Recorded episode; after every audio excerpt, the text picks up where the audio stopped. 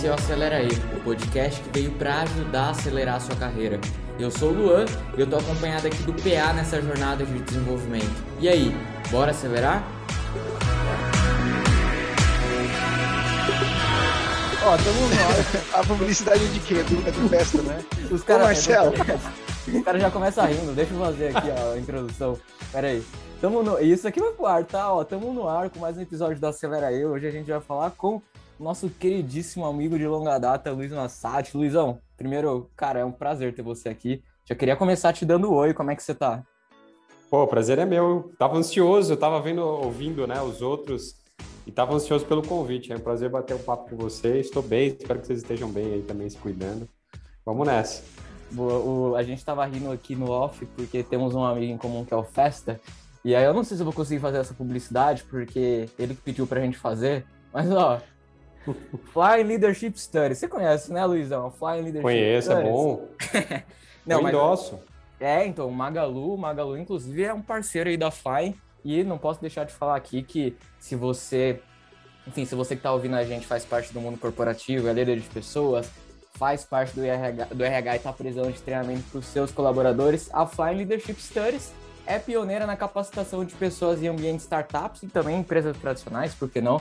Que eles têm treinamentos com eles têm eles têm treinamentos para o desenvolvimento de líderes, programas de coach, mentoria, criação de assessment, aplicação, enfim, tudo que você precisa para potencializar a sua liderança. O Massad aqui sabe que são bons, é do Festa. Grande Festa, um, um grande amigo, mega engraçado. Então, se vocês inclusive forem falar com o Marcelo Festa através do LinkedIn ou Flying Leadership Studies através do LinkedIn e falar que veio pelo Acelera E, é a Boatos que tem desconto. É isso, PA? É isso, é isso. O, o Fine Leadership Studies tem, tem bastante nome aí, tem muita, muita competência. O, inclusive, se vocês quiserem escutar o Marcelo Festa, a gente tem uma entrevista Verdade. com ele também aí. Verdade, foi a primeira, é né? só puxar aí nossa. Só puxar nossa, nosso podcast aí no arroba Carreira no Facebook ou no Instagram e também no LinkedIn. Lá vocês conseguem receber conteúdos gratuitos sobre carreira, liderança, desenvolvimento e interagir com a gente. Coloca comentário, posta aí o que vocês, que vocês quiserem, que a gente vai interagir por lá, beleza? Boa. Que- Queria começar perguntando, Massad, qual que é a pergunta que a galera mais faz em entrevista? Que eu vejo que está sempre participando, tem uma pergunta que você fala assim, nossa, não aguento mais responder isso aqui, velho. Tem alguma? Não, pior é que se eu, se eu falar real, é que você vai me perguntar, né? É, então, Essa Talvez a é gente- uma pegadinha, né? talvez a gente te pergunte também, né? Então, já aproveita e responde. Mas tem alguma? Olha, até, até o ano passado era o que, o que será o novo normal. É Esse verdade. ano já é como é que será o futuro do RH. Então, essas que geralmente aparecem. Mas posso responder também, não tem problema. Não, vamos, vamos. Você ia fazer essa pergunta pro Massad, PA? A gente anotou de Ah, fazer? é, não, não, não, aqui Quem, no quem documento. quiser ouvir essa resposta, assista as outras lives. Tá- Tá aí em algum lugar na internet. Boa. Muito bom. E, e a, a propósito, a propósito, é, você fez várias lives, né, no- nos últimos tempos, Ma, é, Massad. E, cara, como, como que foi para você passar por essa, por essa pandemia? Agora falando do pessoal, não do profissional. Como que foi para o Massad passar? é, na verdade, não acabou a pandemia, né? Mas como que está sendo passar por essa pandemia aí? Olha, acho que foi um, acho que um dos maiores desafios de carreira mesmo, e pessoal também, né? Eu tenho dois filhos pequenos e estavam começando a ir para a escola, eu estava reestruturando a vida, enfim, esposa voltando a trabalhar e a gente teve que reconfigurar tudo. E na parte profissional, eu tinha acabado de, de começar no Magalu, né? Eu comecei no finalzinho de 2019, um pouquinho antes da pandemia, fiquei dois meses e aí a gente teve que fazer um movimento para para um home office forçado dentro de uma cultura que não tinha a prática do home office. Então, para mim foi difícil essa questão de estruturar casa, né? E aí você conseguir colocar limites ali do que, que é trabalho, o que, que é vida pessoal, como que você vai lidar com filhos em casa que não entendem muito bem que o pai e a mãe estão lá e que a gente não consegue dar atenção o tempo inteiro. E pelo lado do trabalho era não deu tempo de você construir todos os vínculos e todas as relações necessárias para você poder atuar. Então, no virtual fica muito mais difícil, né? Você vai vou marcar um café com alguém para trocar uma ideia, conhecer melhor os desafios, é, é menos natural do que quando você está no físico. E o Magazine tem uma cultura mais relacional, né? Tem mais do calor humano, é um dos nossos valores, o contato físico, assim, de estar tá próximo.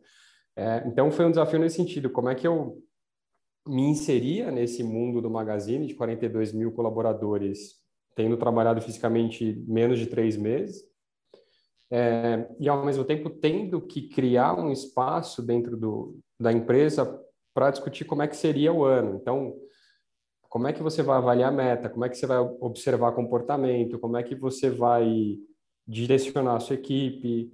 É, mas foi muito rico nesse aspecto de trabalhar autonomia com o gestor. A gente, eu vi uma tendência, é, já entrando um pouco no tema de liderança, de volta de comando e controle, porque você está à distância e, e, aí o gestor começa a ficar muito ansioso, com muito receio, mas o que, que as pessoas estão fazendo, enfim. É, e por outro lado, um, a gente entrou num modo muito automático de não focar nos vínculos, né? Então eu via muita reunião que a gente entrava e não conversava, já ia direto para o objetivo, vamos falar como é que estão as metas, como é que tá. Então é, foi legal para poder trabalhar um pouco desse aspecto na cultura de que o digital ele também pode ter esse lado, né? De, de uma gestão mais humanizada. Mas foi um baita desafio, assim, é, tá sendo ainda, né? A gente está voltando muito conservador ainda, três dias por semana, mas é, você tem que se reinventar, né? Acho que todo mundo teve que se reinventar nesse processo. Nossa, oh. que, que animal. Um, tra trazendo um ponto aqui rapidão, você, você comentou algo que foi um grande desafio é, para mim também e queria te ouvir. Como que você passou por isso?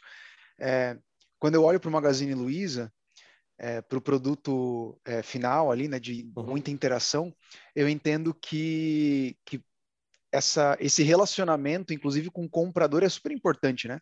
Você conseguir mostrar o produto, é, criar um relacionamento de confiança ali com, com o comprador, é, direto dos vendedores, e aí isso acaba se refletindo em toda a organização, né? Você criar um relacionamento de confiança com a tua equipe, com, com quem você está trabalhando, com stakeholders. É, como que você conseguiu quebrar essa esse movimento de ir direto para o assunto, entrar numa reunião atrás da outra e não não ter esse tempo de criar vínculo, conhecer um pouquinho mais da outra pessoa, da vida dela, se tem filho, se não tem filho, onde mora, como, como que você fez para trazer essa cultura para o time? Paulo, o que, o que ajuda a gente no Magazine é que tem uma cultura muito de escuta, né, os colaboradores, assim, as decisões que a gente acaba tomando como organização, ela é muito baseada, são muito baseadas no que os colaboradores estão falando. Então, quando aconteceu a pandemia, a primeira coisa que a gente teve que fazer é redirecionar todas as metas, né? Então não fazia mais sentido, tinha 1.300 lojas fechadas, a gente já tinha acabado de definir as metas, a gente faz um processo até robusto aqui de é, muita democracia e muita discussão, é colaborativa a definição de meta, mas a gente leva um tempo para definir. A gente define lá os KRs, são 150 KRs para a empresa toda, e todo mundo tem o seu painel. Então, você sabe desde o começo do ano que você precisa entregar e, e os comportamentos que vai ser avaliado. Então, saneamento de expectativa é muito claro, mas quando fechou a loja, é, a gente teve que virar tudo para o ICOM. E, cara, esse movimento ele não é fácil de você fazer assim. Por exemplo, eu tinha uma área comercial on e off. Era dividido. Então, quem era o comprador para a loja física era um time diferente do comprador para online, porque o preço é diferente, é, a estratégia de volume é diferente, é, categoria de produto era diferente. Então a gente começou, a, a gente juntou essa área, por exemplo. Então vamos todo mundo focar agora no on, porque é a única coisa que está aberta. Então redirecionou muito a empresa, né? Então, por exemplo, a área de tecnologia teve que correr para montar o, o mundo mercado que a gente não tinha, porque a gente sabia que os supermercados não dariam conta. Então tecnologia teve que voar para colocar lá dentro do app essa opção para vender não perecíveis, pelo menos no início. Então, no começo, a gente virou muito forte a empresa e a gente performou, porque a gente tem as métricas dos KRs, como nunca. Tipo, a empresa estava voando. E aí eu soltei uma pesquisa de pulso.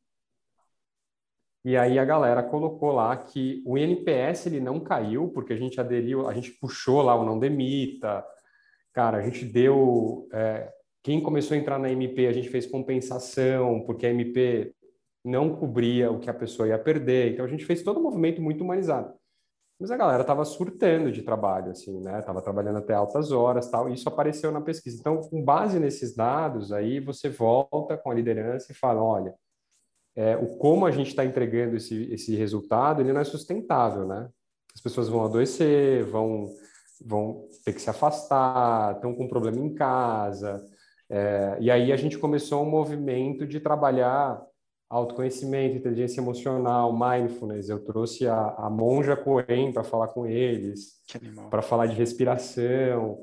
E aí tem uma aceitação, porque você não está partindo do nada, né? Tem uma base de dados que está me mostrando isso. Então, é, é, legal que você não caminha separado. Eu não estou falando, putz, eu quero as pessoas engajadas para que elas fiquem felizes aqui. Óbvio que sim, mas para eu continuar entregando o que a gente está entregando, é, eu preciso também é, investir nesse outro lado. Então, é, para a gente caminhou muito bem, mas ainda é um desafio. Né? Se você deixar hoje, é, ainda tem muita área que está com volume grande, que não consegue separar. As reuniões elas são muito encavaladas.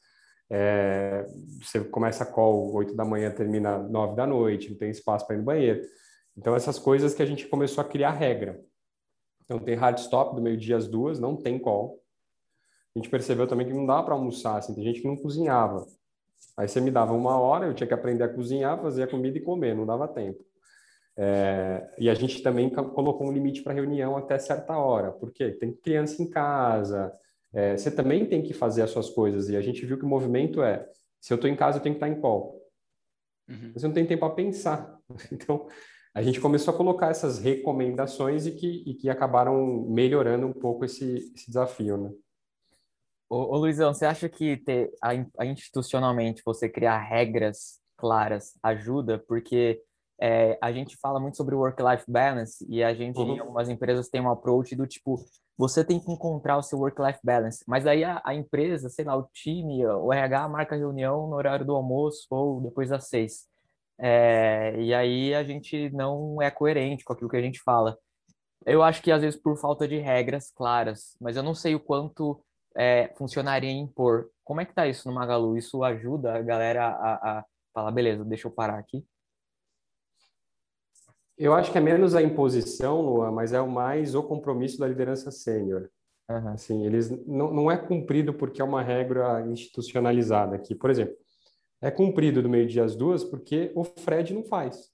Uhum. Se o Fred, que é o CEO da empresa, não está fazendo reunião nesse horário, não é possível que você é obrigado. Tudo bem, tem exceção, né? Tem dia que talvez você tenha que fazer, mas tem que ser tratado como exceção. Então, o que a gente consegue aqui, que eu acho que faz muita diferença, é o exemplo.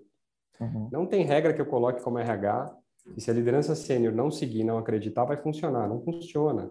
Uhum. É, então, o nosso acordo é levar essas discussões para essa liderança e falar, gente, o que, que a gente acredita aqui? Porque se a gente não acreditar que tem que parar, sei lá, seis horas, é, ou se tem que parar na hora do almoço, não vamos falar. Uhum. Não nenhum, então não vamos falar. É, e aqui eles, eles, quando a gente sai para comunicar, a gente está muito alinhado. Assim, a gente acredita realmente nisso. É, a preocupação, por exemplo, da saúde mental é uma preocupação do Fred. Quem olha essa pesquisa, a primeira pessoa que olha é o Fred. Uhum. Ele termina o deadline, ele já quer saber. A gente fez uma pergunta agora de segurança psicológica, de saúde mental, uhum. e a gente mapeou quais áreas hoje estão com índices maiores em relação a eu me sinto, é, não me sinto bem nesse momento, ou não me sinto que eu tenho segurança psicológica. Uhum. E para a gente começar a fazer plano de ação não punitivo, né? não é uma coisa, putz, eu vou entender quem é o gestor para punir, eu não faço ranking, não faço farol, não faço nada. Mas ele acredita que é importante. Então, cara, o recado tem que vir dele, assim, né? Senão é para inglês ver, né? Boa. Tem, tem uma pergunta aqui puxando esse tema de liderança que você está trazendo. Para quem não sabe, para quem não sabe, né? Como se a galera que estivesse escutando o podcast soubesse quem sou eu e o PA e, e, enfim, né? parece que é famoso, né? Para quem não sabe. Mas para quem não sabe, a gente trabalhou junto, eu, o Massage, o PA, em uma empresa. É, então é por isso que eu chamo, inclusive, o, o, Luiz de Luizão. Enfim, a galera deve estar tá perguntando, nossa, Luizão, né? Que intimidade é essa? Mas o que eu ia te perguntar, o, o, o Massad, é você veio antes do Magalu, você estava numa, startup, aí, agora você está como diretor de gestão de pessoas no Magalu, vai tá indo aí para o segundo ano. como líder, você acha que tem diferença em liderar em uma startup, que às vezes a cultura organizacional é diferente, e numa empresa um pouco mais tradicional, a liderança tem que se adaptar também com a cultura? É, você acha que sim? E, e, quais são as diferenças de liderar dependendo da empresa que você está? É, Lu, é uma boa pergunta. Eu acho que sim. A gente não, não, não tem. Eu acho que na essência você já tem uma formação do que você acredita que deve ser liderança, né? Eu acho que, pelo menos para mim, a partir das experiências que eu tive, é, como gestor e os gestores que eu tive, bons ou maus, é, eu fui meio que moldando, né? Eu, eu, sinto que eu sou uma coxa de retalhos das lideranças que eu tive e pegando coisas que eu não quero ser, coisas que eu quero ser, enfim. Mas eu acho que existe uma, uma adaptação importante que é a questão de valores, né? Assim, é, é o que, que realmente aquela empresa acredita e aí você precisa ter um foco maior. Por exemplo, o Magazine ele tem uma, uma cultura de uma relação mais a médio e longo prazo. Uhum. Então, isso, isso implica uma tolerância um pouco maior a uma performance que leva um tempo para engrenar. Isso é uma diferença. A gente investe mesmo e acredita que o profissional aqui ele vai levar um tempo para conhecer tudo, é, para começar a entregar os projetos, enfim. Quando você está numa startup, você tem dois meses. Uhum. Então, não dá para o gestor ter as mesmas práticas, por exemplo, porque as expectativas são diferentes. Uhum. Além disso, eu acho que também tem o contexto que te influencia, em certa, de certa maneira. Você não pode ser um gestor completamente é, disruptivo e diferente da própria liderança da organização. Você pode, mas você vai ter uma dificuldade muito grande. Então, é, acho que o desafio é você manter a sua essência, mas ao mesmo tempo adaptar suas práticas de, de liderança para que dentro daquele contexto o time consiga performar. É, e isso passa, por exemplo, de dar a realidade para o seu time em relação à expectativa, em, em relação a como eles estão sendo vistos. É, então, eu acho que você tem que rever a sua maneira de atuar. Se você entrar exatamente igual, você tem um risco de, de ter problemas aí, inclusive em resultados. Né? Boa, boa. Vai lá, PA, manda aí. Boa. É, cara, pensando, você falou um pouquinho sobre a, sobre a liderança deixar claro, né, expectativas e, e, e tudo mais para o time. E eu, eu sinto que, de forma geral, não, não generalizando, mas de forma geral, as startups elas têm uma comunicação mais transparente, elas tendem a ter uma comunicação mais transparente, e empresas tradicionais tendem a segurar um pouco de informação, né? tem uma divisão muito clara do que é estratégico, tático, operacional. É, como que você sente? Você acha que isso, é, essa transparência, ela está de certa forma entrando para toda a empresa e como que a transparência ajuda a própria liderança, os próprios líderes e líderes da, da, da empresa, as líderes e os líderes né, da empresa. Paulo, eu acho que se, eu acho que o fluxo da, da, startup ela precisa ser mais rápida na comunicação, né? Não tem muito como você ter, ter burocracia, enfim. Você tem que ter até até estruturas que consigam se movimentar mais rápido, né? Porque senão a startup não sobrevive. E aí eu acho que envolve você ter uma transparência maior. É, acho que as organizações tradicionais elas ainda tem um certo receio, eu acho que ainda olham a informação como fonte de poder e ainda partem de um princípio de tratar as pessoas não como adultos. Então, se você perguntar nas organizações por que a gente não abre essa informação aqui, por que, que a gente tem um grupo especial aqui de líderes para ver os resultados da empresa, de... Ah, porque a gente acha que as pessoas talvez não saibam lidar ou, ou pode vazar informação, né? Tá, mas quando aconteceu? Não, não aconteceu. É, ou aconteceu uma vez. Então, a gente parte do princípio de criar regra pelas pessoas que não souberam lidar com aquilo. E você pune 97% das pessoas que saberiam lidar com aquela informação. Então, é, eu acho que é um processo, né, um caminho para que a gente. É, eu acho que o Magazine faz uma coisa que é muito interessante, que é explicar os porquês para todo mundo, assim. E, e, e não é tão óbvio. Se você olhar, por exemplo, a gente está crescendo por aquisição. Como, acabamos de comprar a Jovem Nerd. Uhum. O que, que tem a ver a Jovem Nerd com o Magalu? Por que, que a empresa desembolsou um valor para comprar essa empresa? Todo mundo tem que saber, o estagiário tem que saber, o analista tem que saber qual que é a nossa estratégia. porque senão as pessoas, inclusive, vão questionar: pô, mas você não podia pegar esse dinheiro aí e ajustar salário? Uhum. As pessoas pensam essas coisas. Então, a gente acaba investindo muito aqui e falar: pô, olha, a, a Jovem Nerd ela vem para trazer uma base de clientes, porque eles têm 3 milhões de seguidores. A gente quer começar a trabalhar com mídia não paga, porque hoje a gente paga a mídia no Facebook no Instagram, então a Jovem Nerd vai fazer publicidade para a gente agora gratuita. E é por isso que a gente achou que isso vai aumentar a receita. Então, tem um, claro que tem mais explicação do que isso, mas resumindo, é porque a pessoa precisa saber. Se eu paro do princípio que você é um analista e você não precisa saber da estratégia da empresa, só tem que fazer seu trabalho, aí não me, também não adianta a gente ir com um discurso de senso de dono, né? Não, você é dono da empresa, você tem que tomar decisões como se você fosse o CEO e parará. É, só que ou você dá liberdade de dar a responsabilidade, ou tira os dois. Né? E aí, quando você tirar os dois, você vai ter uma pessoa que vai trabalhar por dinheiro. Então, acho que as pessoas estão, acho que as empresas estão começando a abrir um pouco mais o olho. Quando existe uma, eu acho que um, um exemplo de mau uso, a gente retrocede um pouco e as pessoas falam, tá vendo? Não dava para abrir porque vazou. Mas é sempre vai ter gente que é, é, não vai não vai seguir ali de acordo, ou que não vai ter ética, enfim. Mas a maioria tem, né? Então a gente deveria criar estratégia baseada nas pessoas que vão seguir, que sabe, tem responsabilidade, enfim. Então acho que é um caminho, Paulo. Mas cara, eu, se tiver que sempre apostar, sempre vou apostar na, na autonomia com responsabilidade. Né? E eu achei acho animal que você trouxe aqui é trazer contexto, né, para as pessoas.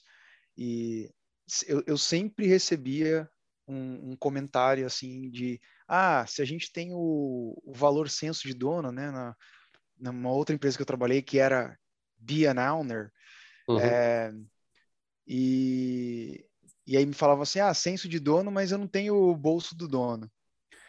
E aí isso começava a se espalhar pela empresa e acho que você conseguiu trazer de, forma muito concreta, né? Como você cria o senso de dono? Dando contexto para a pessoa, né? Contando da estratégia, para onde a empresa está indo, porque vai chegar um momento que a pessoa pode entender que não faz mais sentido, né? Então, poxa, essa não é a estratégia que eu quero, não é o caminho que eu gostaria de seguir, tá fora, ou, ou ela vai falar que é animal, né? Pô, que legal saber que a gente está crescendo, que a gente está comprando, no caso da Magalu, poxa, fiz uma aquisição aqui, é de uma empresa que talvez não se conecte é, quando você olha de fora, né? Tipo Magalu e uhum. Jovem Nerd, mas quando você olha para a estratégia, você fala, meu, que animal, é para lá que a gente está remando. E aí você começa a criar esse senso de dono. Nossa, animal.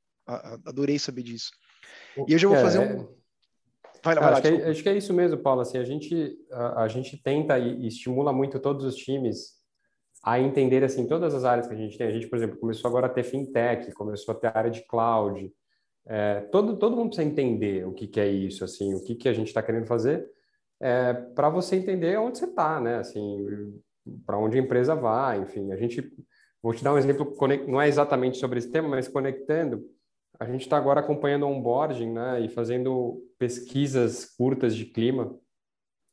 E a gente tem uma tendência de queda nos 45 dias, pequena. E aí eu fui comparar no mercado, tem maior. O que acontece é, Vou te entrevistar, Paulo, vou falar um, super bem do Magazine, cara, que é super legal, a gente faz um monte de coisa, tem estratégia, compra uma nova Jovem Nerd, né? E depois você entra, você é mais um. Você perde a liberdade, é, cara, você não tem acesso ao seu gestor, você não tem acesso ao sistema, é, você literalmente sente mais um. E aí as pesquisas têm demonstrado que você faz um baita encantamento, employer branding, tá, né, né, né, 90 dias, você já tem uma queda de quase 10 pontos no engajamento. 90 dias. Quer dizer, você chega com um puta gás. É, e você já perdeu lá 30% da, da performance que, que, o cara ia entregar, que a pessoa entregar, você já perdeu porque você não fala com ele. Não fala. Aí a gente foi começar a mapear, né? Assim, as áreas que tem problema. É, o gestor não fala comigo, eu não sei o que eu preciso entregar, não sei que, que projeto que eu estou envolvido, é, fiquei sem acesso ao sistema. E aí tem a pesquisa que a gente fez é, junto com a Pin People, que mostra que com seis meses você já toma a decisão se você vai ficar ou não. Então, Caramba, que... é, não dá para você ignorar isso e falar, ah, quero ter um time de alta performance. Foda. Mas você não tem informação, você não é parte das decisões, você não tem autonomia, e aí, aí não tem milagre. O, o, o, PA, Pé, deixa eu ligar uma pergunta aqui rapidão antes de você fazer a que você estava pensando. Vai lá, vai lá, vai lá. Essa, aqui a gente está falando de senso de dono. É, eu, eu pergunto para vocês dois, na verdade. É, tem como, vocês acham que tem como a gente criar esse senso de ownership, de dono, em todas as posições, incluindo as posições mais júniores, por exemplo? Tem, tem a teoria, a metodologia de, de liderança situacional que fala que existem níveis que você pode delegar mais, existem níveis que você, você delega menos, você dá mais suporte, você dá menos suporte, você dá mais autonomia, você dá menos autonomia, dependendo do nível de maturidade ali da pessoa que você está liderando. Senso de dono é uma coisa que eu fico com dúvida se você consegue criar esse, esse senso em todas as posições da empresa, até para as posições mais, é, mais júniores, mais operacionais. O que, que vocês acham? Ah, Luan, eu, eu acho que dá assim, é, eu acho que dá para você criar, na verdade, um ambiente para que todos se sintam. Então, é, vou te dar um exemplo prático. prático. Eu estava com o time agora de, de, de recrutamento de seleção nosso, que tem, tem analista, tem, tem é, é de todos os níveis ali. E a gente amanhã tem um call de resultado da empresa, que é aberto uhum. para os investidores e aberto para os colaboradores. É, e eu estava conversando com eles sobre isso. Assim, é, eu tirei uma a, a reunião que deveria ser um pouco mais operacional, porque a gente ia bater as vagas, tal. Falei, gente, eu vou, deixa eu falar para vocês. Eu acho que é importante vocês verem o que, que o Fred vai falar amanhã, como é que está o crescimento da empresa, aonde que a gente está crescendo, onde a gente não está crescendo, como é que está o valor de ação, como é que a gente está posicionando no mercado é, acho que é o meu papel estimular um pouco esse debate e mostrar para eles a importância na carreira deles. Demais. Porque para crescer aqui, eles precisam entender de tudo. Uhum. Agora, se eles vão entrar amanhã no link, aí eu não vou cobrar, assim, sabe? Eu acho que aí é uma decisão deles entrarem ou não. Mas eu acho que eu preciso estimular. O que eu entendo é que às vezes as pessoas falam assim, não, mas é um analista, o que, que ele tem que estar tá lá para ver o resultado? O Fred fala CEO da empresa, mas a gente vai nem entender o que, que é aí você já começa a infantilizar aquele, aquele colaborador, né? Então, que metade do time que me ouviu hoje assista e se engaje mais, entenda mais e venha me perguntar, pô, Luiz, eu não entendi o que, que ele falou a respeito do marketplace. Que legal, né? Acho que é, a carreira da pessoa ela vai nesse sentido, porque a gente fala, a pessoa tem que ter curiosidade, tem que aprender rápido, tem que, né? né aí você não estimula ela a fazer nada, né? Você não, não pergunta o que, que ela está achando, ou não, não, pede ideias, enfim.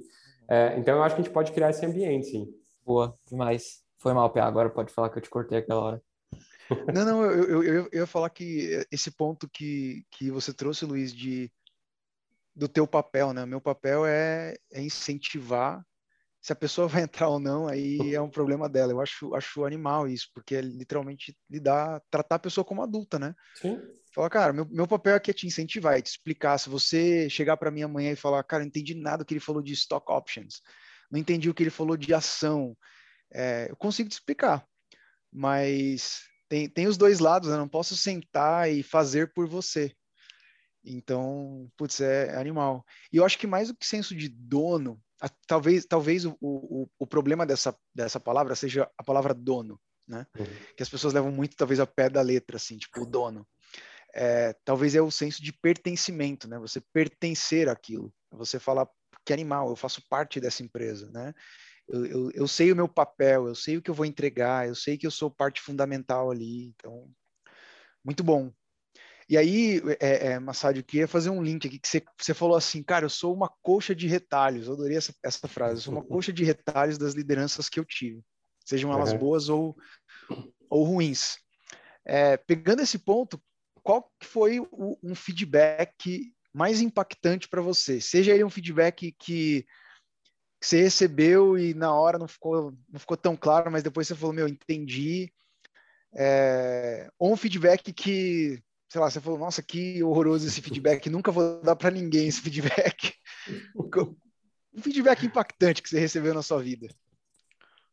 Cara, acho que eu já, já recebi alguns, assim, é... bons e ruins mesmo.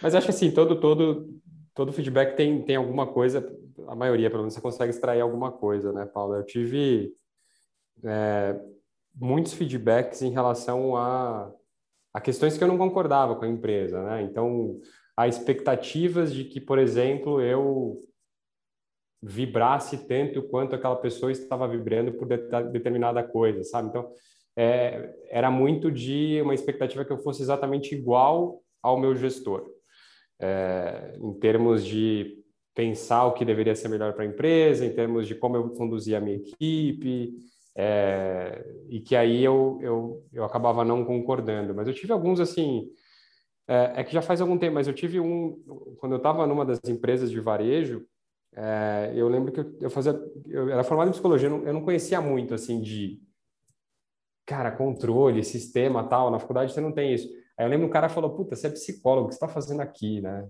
Que que é, eu achei super preconceituoso, assim. Não, eu é. pensei que era esse o feedback, eu já ia falar, mano, calma. Mas é menos isso, né?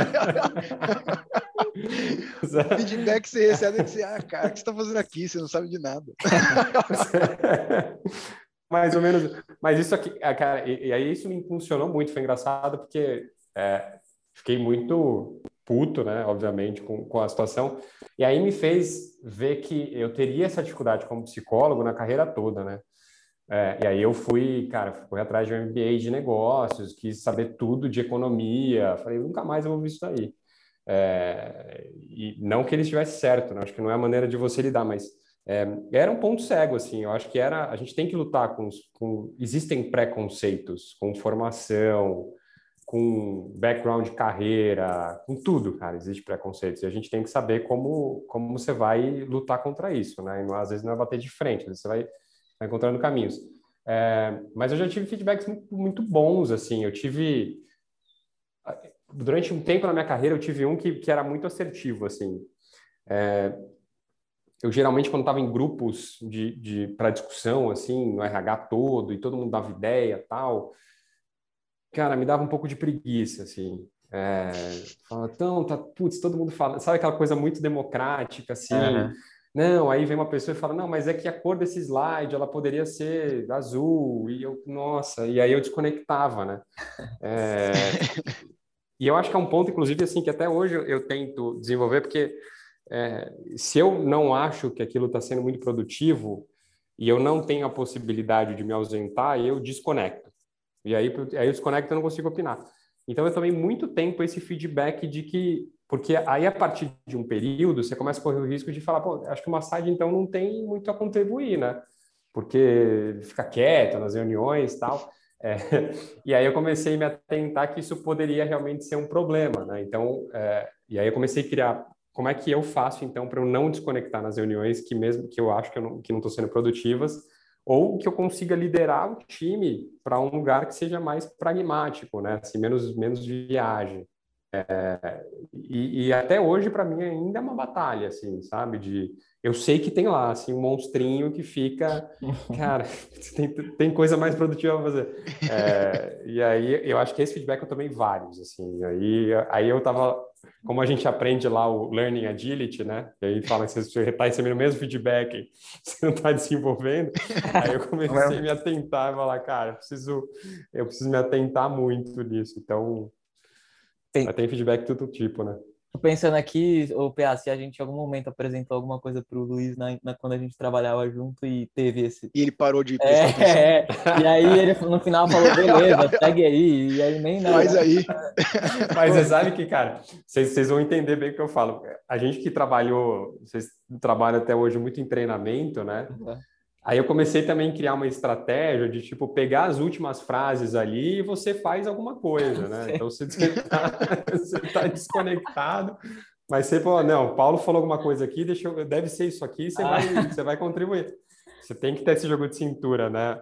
Mas acho que vocês não, vocês eram bem pragmáticos lá, né? Agora, eu, vou, eu, tenho uma pergunta para fazer para o Luizão, que não sei se você vai poder responder, não sei se entra Ixi. nas normas aí. É. E, enfim, Luizão, você acha que o Santos ganha alguma coisa esse ano? Pô, a gente devia ter gravado o podcast ano passado, né? é verdade. Agora, podia responder melhor. é verdade. Cara, tá difícil, né? O desafio é, é grande. Acho que não. Acho que não. Oh, mas falando, falando de esportes aqui, é, é. Você pratica algum esporte? É, como, como é que você me traz essa pergunta? O Massad era a pessoa mais competitiva da empresa que a gente trabalhava, que corria, não, na, esteira, corria na esteira do outro lado rindo, velho, da tua cara, que você não conseguia seguir o ritmo dele. Era esse, era o Massad. Opa, mas, cara, eu, eu migrei, sabia? Assim, é mesmo? O, o, lado bom da pandemia, cara, comecei a fazer musculação, assim, porque ah. é, meus filhos começaram a crescer, tem o, o mais velho está quase 20 quilos. Não estava aguentando, né? Aí eu comecei agora, pô, o Paulo vai ficar orgulhoso. Peguei um personal, nossa. fazendo três vezes por semana, cinco e meia da manhã, seis da manhã. Coisa Cara, tá sendo ótimo. Sério, tá sendo muito bom, assim, para esse momento, né? Acho que de, de ter equilíbrio, assim, fazer uma atividade e, e pensar em outras coisas. E, e, eu acho que a, a musculação foi uma surpresa agradável. Eu, eu, lembro que eu te falava, né, que você fazia lá crossfit. Eu falava, cara, não, não quer aguentar, mas mas é um negócio de você conhecer teu corpo, né? É um negócio de você também se desafiar, de você também encontrar o equilíbrio. É, e para mim tem sido até mais hoje saudável do que a, a, própria corrida, né? Acho que não sei se vocês continuaram, mas é, agora é. é mais fundamental ainda, né? Fazer alguma coisa. Eu... O Luan só ia no onboard, né? Porque era obrigado. Ia quando ele era obrigado. Né?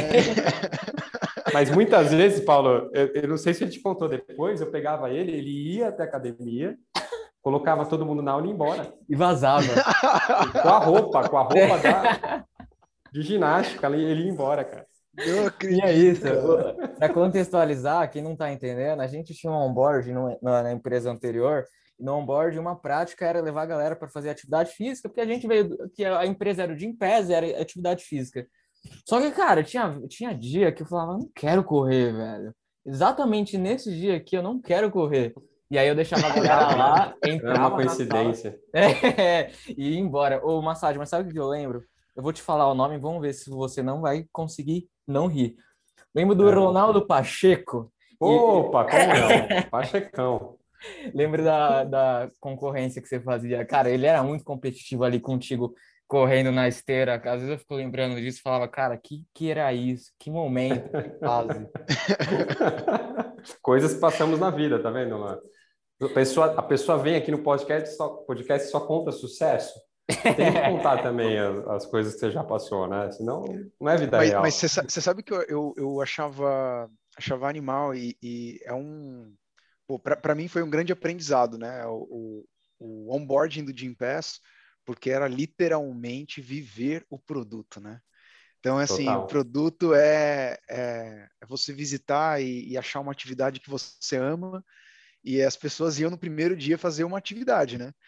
E eu lembro que, que era super engraçado, que as pessoas falavam assim, a gente vai para onde? Aí eu falei, a gente vai fazer aula de spinning. spinning? Imagina, não consigo fazer isso não. E no final era tão, era tão legal porque você coloca a pessoa, a pessoa ali em conjunto, brincando, né? É um desafio, é um desafio super saudável.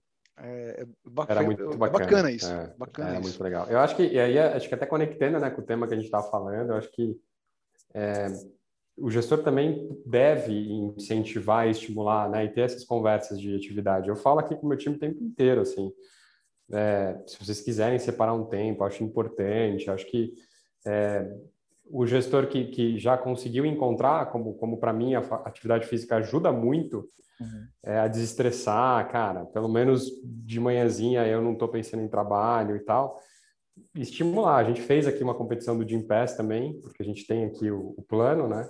Então, na, na pandemia, a gente fez um campeonato interno, a gente, na mesma linha, assim, das pessoas até fazerem em casa, de separarem um lugar, né? E conhecer a atividade é, que pode ser feito em qualquer, em qualquer quarto, assim.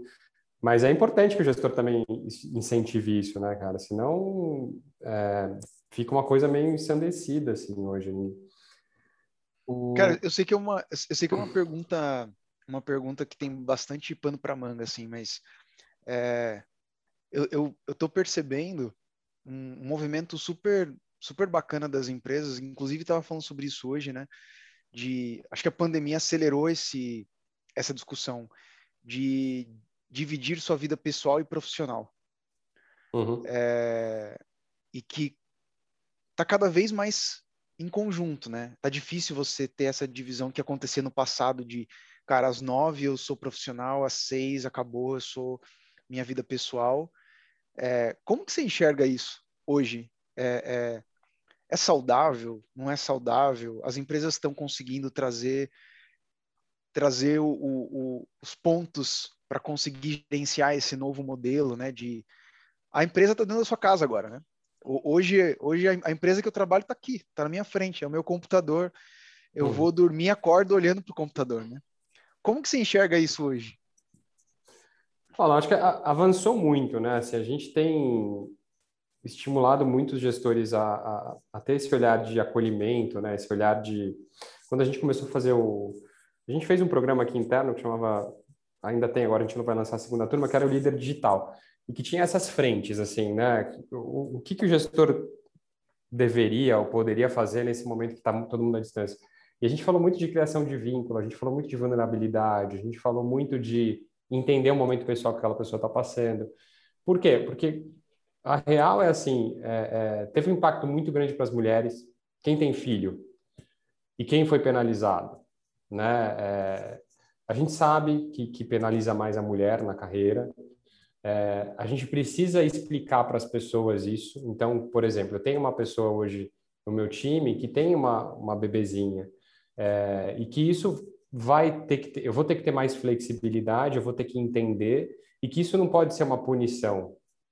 E aí eu tenho que entender como gestor como é que eu vou ajudá-la. O que, que eu posso fazer para ajudar? Inclusive, eu posso dar exemplos de como eu faço em casa, enfim. Então, uhum. é, é, papel, eu acho, que do gestor também nesse sentido. A gente não está desenvolvendo ali só o lado profissional. Estou criando um vínculo com vocês é, humano, né? Então, ah, Paulo, isso aí é do teu lado pessoal, dane-se, né? Você que se vira é, já não deveria ter. E eu acho que agora é, passou a ser muito necessário que você é, o, o, líder ele também tem esse papel de mentor, né? Então é, e, e vice-versa, né? Eu aprendo com meu time assim. Então a gente fala muito da vida pessoal. Eu sei hoje o que todos estão passando. Eu tenho uma pessoa que está direta comigo, está grávida, que tem um filho pequeno. É, eu tenho um, uma outra pessoa que tem os, a família que também está passando por questões fora de São Paulo. Eu sei de tudo isso, cara, é, mas eu ainda acho que o gestor cai num modelo muito antigo que é assim: se eu me aproximar do Paulo, do Luan, a hora que eu tiver que ser mais incisivo, ou cobrar, ou ter uma conversa mais de direcionamento, eu não vou conseguir fazer, ou eles não vão me respeitar, ou nanana. Cara, isso é uma bobagem, né? Assim, é, é eu gosto muito daquele do livro que a gente usava no Gimpass, o Radical Candor lá, que é o, aqui saiu como empatia assertiva, que é vocês só vão também, acho que a, me admirar como gestor ou ouvir o meu feedback se por um outro lado eu tiver uma relação genuína com vocês. Uhum. Se vocês entenderem que eu me preocupo realmente com vocês, eu tenho, né, esse vínculo ele é real, vocês vão me ouvir, porque vocês sabem que eu estou dando um feedback para o bem de vocês. Se eu não criar esse vínculo, cara, é, do, é a questão do feedback que, a gente estava falando ruim. Ah, vai entrar no ouvido e sair no outro.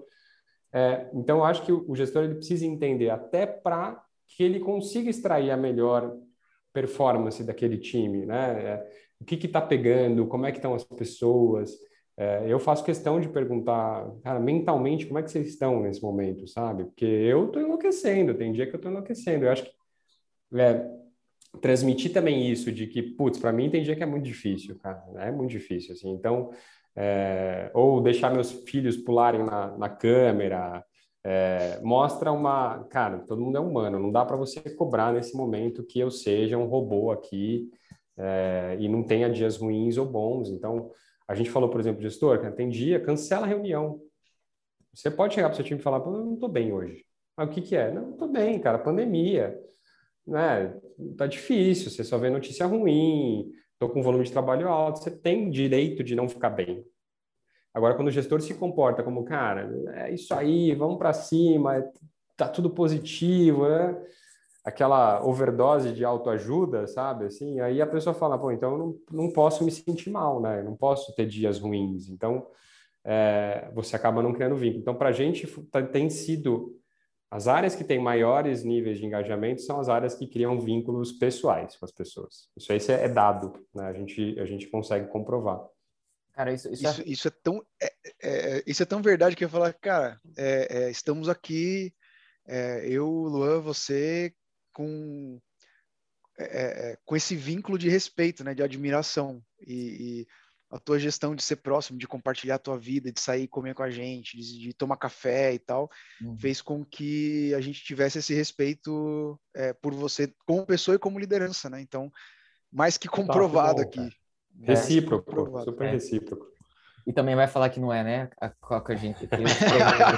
vai falar que não é e ele, é, ele não cancela deixa o podcast. Gente... É. é. cancela o podcast, ninguém vai publicar nada. Parte. Eu ia, mas eu ia trazer um exemplo do que o, o, o, o Luizão falou de ah, cara, às vezes como líder você tem que falar, não tô bem. Eu lembro de uma vez, na época que o Pia me liderava e liderava outras pessoas também, teve uma reunião de time que ele falou, gente, vou cancelar porque hoje não tô me sentindo bem. E aí, quando a gente recebeu essa mensagem, eu acho que ligou uma chave na nossa mente do tipo, cara, eu acho que a gente pode falar isso também, né? Se a uhum. nossa liderança está falando, a gente pode falar também quando a gente não estiver bem. Eu acho que é importante sair é, a liderança ter esse papel porque mostra que estamos em um ambiente seguro e você pode falar também. Quando você não estiver bem, você pode falar também, porque assim como você, eu líder sou um humano. É, e o, o, o Luizão falou negócio de líder mentor, e aí eu queria te fazer uma pergunta que é, cada vez mais a gente fala que o papel da liderança é desenvolver o time, vai ser o líder coach. Como que o líder uhum. desenvolve o time, Luizão? Como que o líder desenvolve pessoas? Qual é o papel do líder no desenvolvimento do time? Como é que faz isso na posição gerencial? Não, acho que o primeiro ponto é você conhecer bem a tua equipe, assim, você tem que é, entender um pouco de histórico, entender um pouquinho de como que essa pessoa se vê hoje, como é que ela atua é, nos projetos que ela está responsável. Acho que você tem que entender bem, assim, personalidade, é, identificar muito bem quais são os pontos de desenvolvimento, mas também, mais importante ainda, o que, que ela tem de, de entrega de forma diferencial. E aí eu acho que a partir desse, desse ponto, eu acho que o papel do gestor, para mim, primeiramente, é tirar os obstáculos da frente da equipe. Para que a equipe possa trazer o melhor dela, sabe? Então, assim, o meu papel agora como diretor aqui é, é ir tirar a burocracia, tirar empecilho, fazer com que os projetos que eles estão trazendo realmente aconteçam, que as mudanças que eles estão propondo realmente aconteçam. Né? Então, é, esse é meu trabalho. Assim. Então, é, e a, part, e a parte do desenvolvimento deles é, primeiro, criar esse vínculo de confiança e entender bem quem são essas pessoas é, e ter uma relação muito sincera com elas, né? muito honesta, de que elas sabem que não tem agenda, que eu vou falar as coisas em tempo real da, do que não está funcionando. Então, é, esse, esse vínculo de confiança, essa segurança psicológica de que eu não estou indo falar outras coisas sobre eles é, e que a gente pode confiar um no outro é, é, é fundamental. E aí o desenvolvimento é exatamente pontuando no dia a dia como é que o que está deixando a desejar, o que, que o que, que, não, né? O que também está tá, tá sendo super bom ali um destaque, porque a gente também tem uma tendência a olhar só o negativo uhum. e eu acho isso bem ruim, né? Tem tem umas coisas eu gosto muito lá do, do Strength Finder, né? É, porque mostra a importância de você potencializar o que você já é bom Uhum. Mas o principal é, cara, você conhecer teu time. E aí, teu time não vai se abrir contigo se você não, não criar esse vínculo, né? Eles vão querer mostrar para você uma coisa que não é. E aí você não vê os pontos ah, que eles podem desenvolver, né? Perfeito. Antes de passar para o PA, é, eu tenho uma pergunta que eu sempre quis fazer, porque sempre te admirei como líder e quando eu te conheci, você já tinha uma posição alta na empresa. Uhum a gente tem uma média de público aqui no Acelera E de pessoas que têm média de idade de 20 a 30 anos. Você já passou por isso, você já passou por isso e... Tô velho, né? Isso. Olha eu, né? Não sei lidar com as palavras. Falar, já posso, não já é você o público, é tempo. Não é tão teu público, mas eu queria te fazer... É brincadeira. Nossa, já destruí meu network aqui. Nunca mais vou parar. Foi boa, boa introdução, mano. Parabéns, nota 2. Pode deixar, eu, vou, eu, eu que edito, eu excluo essa parte do podcast. É brincadeira. Não, eu, eu queria te fazer a pergunta. Luizão, o que, que você fez? Que você, o que, que você acha que você fez quando você tinha. Quando você era novo, quando você começou ali no mercado de trabalho, que te fez chegar onde você está hoje? Por exemplo, cara, quando eu tinha, sei lá, 20 e poucos anos, é, eu fiz isso aqui, e isso aqui que eu fazia me levou a chegar onde eu tô hoje, a ser uma referência de liderança no mercado, a ter uma posição Alta é uma empresa super é, é reconhecida? Tem alguma, sei, alguma receita, alguma coisa que você fala, ah, isso aqui eu fiz e ajudou? Luan, eu sempre tive muita curiosidade, assim, eu acho que é, até acima da média das pessoas que eu conversava. Então, a, as minhas decisões de carreira, quando eu fiz psicologia, é, eu fui e falei, eu quero conhecer todas as possibilidades de carreira. Aí eu fui hospital psiquiátrico, é, trabalhei com dependente químico, fui para um, cara, penitenciária feminina fazer um doutorado da USP. Aí fui para o RH, fui para uma cooperativa, depois eu fui para a Rocha. É, e aí, todos os movimentos que eu fiz de carreira, tem, tem uma, uma coisa engraçada, assim, a maioria das pessoas falavam não faz. Uhum. É, e acho que o grande movimento que eu fiz de carreira, que foi antes do Jim Pass, que foi para a Colômbia, e eu estava numa cadeira aqui de coordenador. Então, eu fiquei lá quatro anos na Serasa, batalhando e tal. Entrei como analista sênior e, putz, ralei pra caramba, consegui chegar à coordenação. E aí a vaga era meio que eu perdia a posição de coordenador, uhum. em teoria, para fazer uma integração cultural e de processo na Colômbia. Cara, zero, zero pessoas me apoiaram nisso. Uhum. Até falaram, você é louco, você vai ser sequestrado, cara. Você vai lá pegar a família do Pablo Escobar, né? né? Você é maluco, que você está deixando uma posição aqui. Mas eu sempre vi assim, putz, eu vou para lá, vou aprender uma cultura, vou aprender uma língua que pouca gente fala, é, vou morar num país diferente. E, cara, e o cargo, putz, é, vem depois, né? E, e cara, juro para você, todo mundo falava, você é maluco. Tanto que não teve concorrência para vaga, assim, né? E a Serasa tinha muita concorrência. E eu fui. É, e aí teve vários. Aí isso, por exemplo, eu aprendi o espanhol. Quando eu voltei para o Brasil, o Mercado Livre só contratava quem tinha espanhol. Então, a concorrência para mim era pequena. Então, isso foi linkando muita coisa. Uhum. É, o movimento, por exemplo, do Mercado Livre para o Jim Pass, zero pessoas, zero. Você é maluco, você vai sair do Mercado Livre para uma startup. O Jim Pass estava no ano 5 ou 6. Uhum. Pouca gente conhecia. Você é louco, o negócio talvez não dure um ano. Falei, pô, mas eu tenho uma possibilidade de testar o RH numa startup que tem zero amarra, sabe? Eu não quero. Posso rasgar o Ninebox, posso rasgar a performance, posso fazer um board do jeito que eu quiser. Cara, acho isso animal. Então, eu sempre fui vendo o que eu podia aprender, o que eu podia agregar. Enquanto eu via muita gente mais conservadora e que ficava lá atrelada, não, mas eu vou ficar aqui 15 anos, que aí eu vou virar coordenadora, aí eu vou virar gerente. Não tenho nada contra, acho que é um outro caminho, mas o que me trouxe até aqui foi me arriscar nesse sentido do que eu ia aprender. Uhum. Tanto que eu vim para o Magalu pela experiência do Jim Pass, de toda a parte que a gente fez de tecnologia, uhum. né, e o quanto que a gente escalou a empresa em dois anos. Aí eu só fui para o Jim Pass porque eu passei pelo Mercado Livre. Eu passei no Mercado Livre porque eu tomei a decisão de ir para Bogotá. Uhum. Então as coisas elas vão linkando, né? Essas decisões elas são importantes. Então acho que é, é muito ser fiel ao que você acredita de carreira. O que, que você prioriza, cara? Você quer conhecer coisa nova? Você quer agregar mais bagagem? Você quer ter desafio diferente?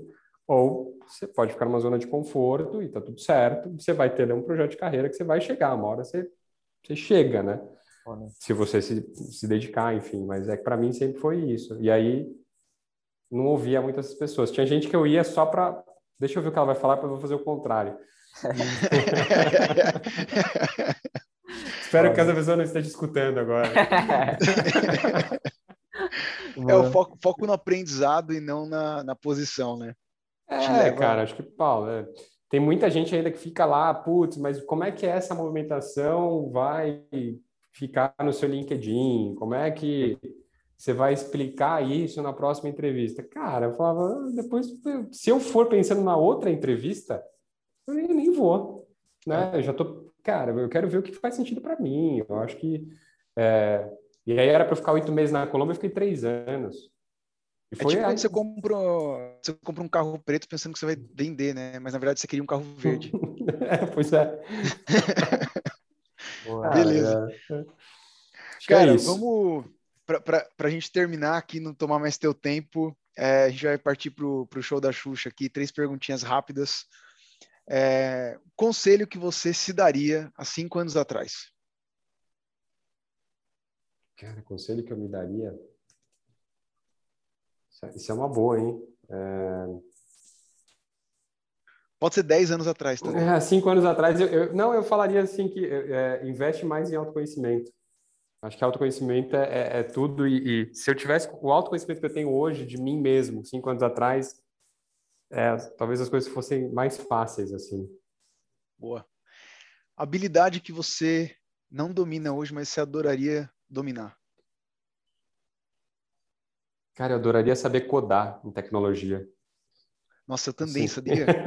eu acho Nossa, animal. Eu me, sinto, eu me sinto tão retrógrado quando, quando as pessoas começam a codar e eu não sei. Boa. Mas, Cara, filme, é. livro, música. Cara, filme, livro e música. É...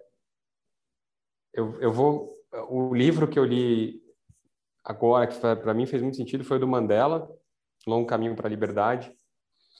E aí ele, puta, é um líder, cara, que eu tinha já lido muito, porque ele é famoso, né, nesse sentido de, até das frases de, de imagem, assim, nas redes sociais, mas a história do, do cara é fenomenal, assim, ele fez uma coisa altruísta de, de reunir um país e ter que, cara, lidar com várias frentes, foi muito legal. Esse é um livro que eu recomendo muito. É... O filme, deixa eu ver um filme que eu vi interessante ultimamente, é, tô pensando, cara, filme eu não, não assisto tanto, assim. Eu vi o próprio filme do Mandela, que foi legal, porque, mas é, é, é a mesma história do livro, mas é interessante. É, eu gosto muito do, do, filme do Steve Jobs, assim, do... É, tem dois, né? Mas eu gosto do, do, do, segundo, que mostra um período dele mais específico ali de tomada de decisão de volta para a Apple, que é muito legal, assim, que, que, que mostra os conflitos que ele tinha lá. É... E eu, é que, eu tenho uns filmes muito legais de música, assim, né? Eu gosto do... Eu gostei muito do filme do Queen. Achei, putz, achei fenomenal de filmes. E, e Yesterday, que fala dos Beatles, enfim. É, cara, e música é, dos Beatles também, assim. É uma banda que é, eu também li muito sobre a história da liderança deles, de como eles tomaram decisões ali, tinham duas lideranças, né, Paul, Paul e John ali, e, e, e, é legal de conhecer. Então, Beatles, eu ficaria com a Yesterday, música. Muito bom. Você era roqueiro, né, Luiz? Eu era, cara, eu era no, no período pré-psicologia, eu fui, eu, eu tentei viver de música, mas não, não rolou que muito. mas eu acho, cara, que assim, a arte faz parte também, né? Acho que é uma forma também da gente desestressar e levar conteúdo para as equipes é através da arte, né? Assim, eu faço muito, eu indico, compro livro para o meu time, é, estimulo a leitura, é, e aí eu faço uma coisa muito legal que, eu pego assim livros que eu acho que vai fazer sentido, sabe, assim para para a pessoa. E aí a mesma coisa que a gente estava falando, né? cara, se você vai ler ou não, eu não sei, mas eu acho que talvez te ajude, assim. Então é, e o pessoal fica com uma pilha de livro aqui. Falam que leram, né? Eu acho. Você pode perguntar, né? Traz uma. ai, ai. Você, passa uns livros, uns livros meio que dando indireta, né, também.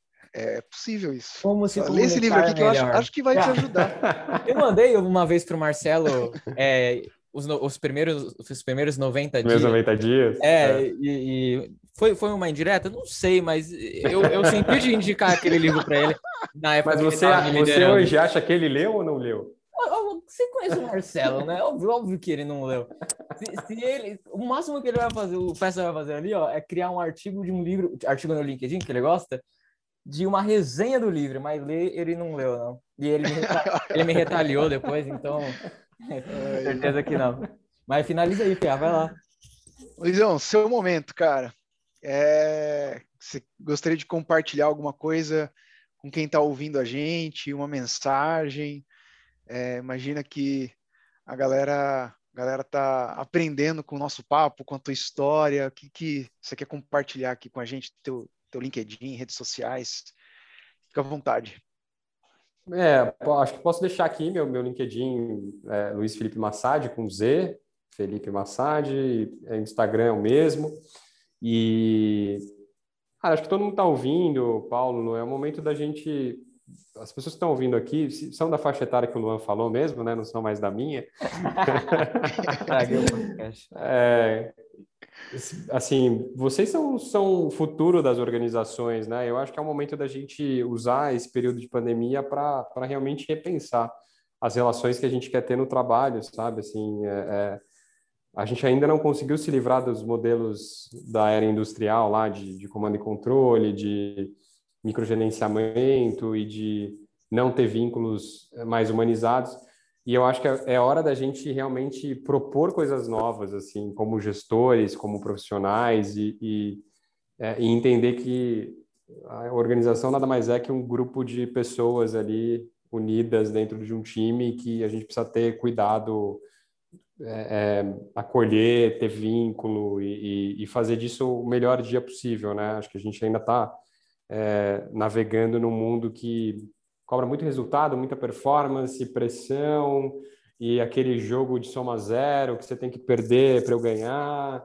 É, e a gente está vendo que o mundo está tentando ensinar uma coisa mais colaborativa, né? Assim, mais mais inclusiva, mais de olhar humano e e que as pessoas, mesmo que não estejam nesses ambientes hoje, possam tentar fazer algo diferente. Né? Se a gente não fizer a diferença, começa com a gente mesmo, assim. Então, é, é, faça no dia a dia o que você acha que tem que ser diferente no mundo que você está vivendo.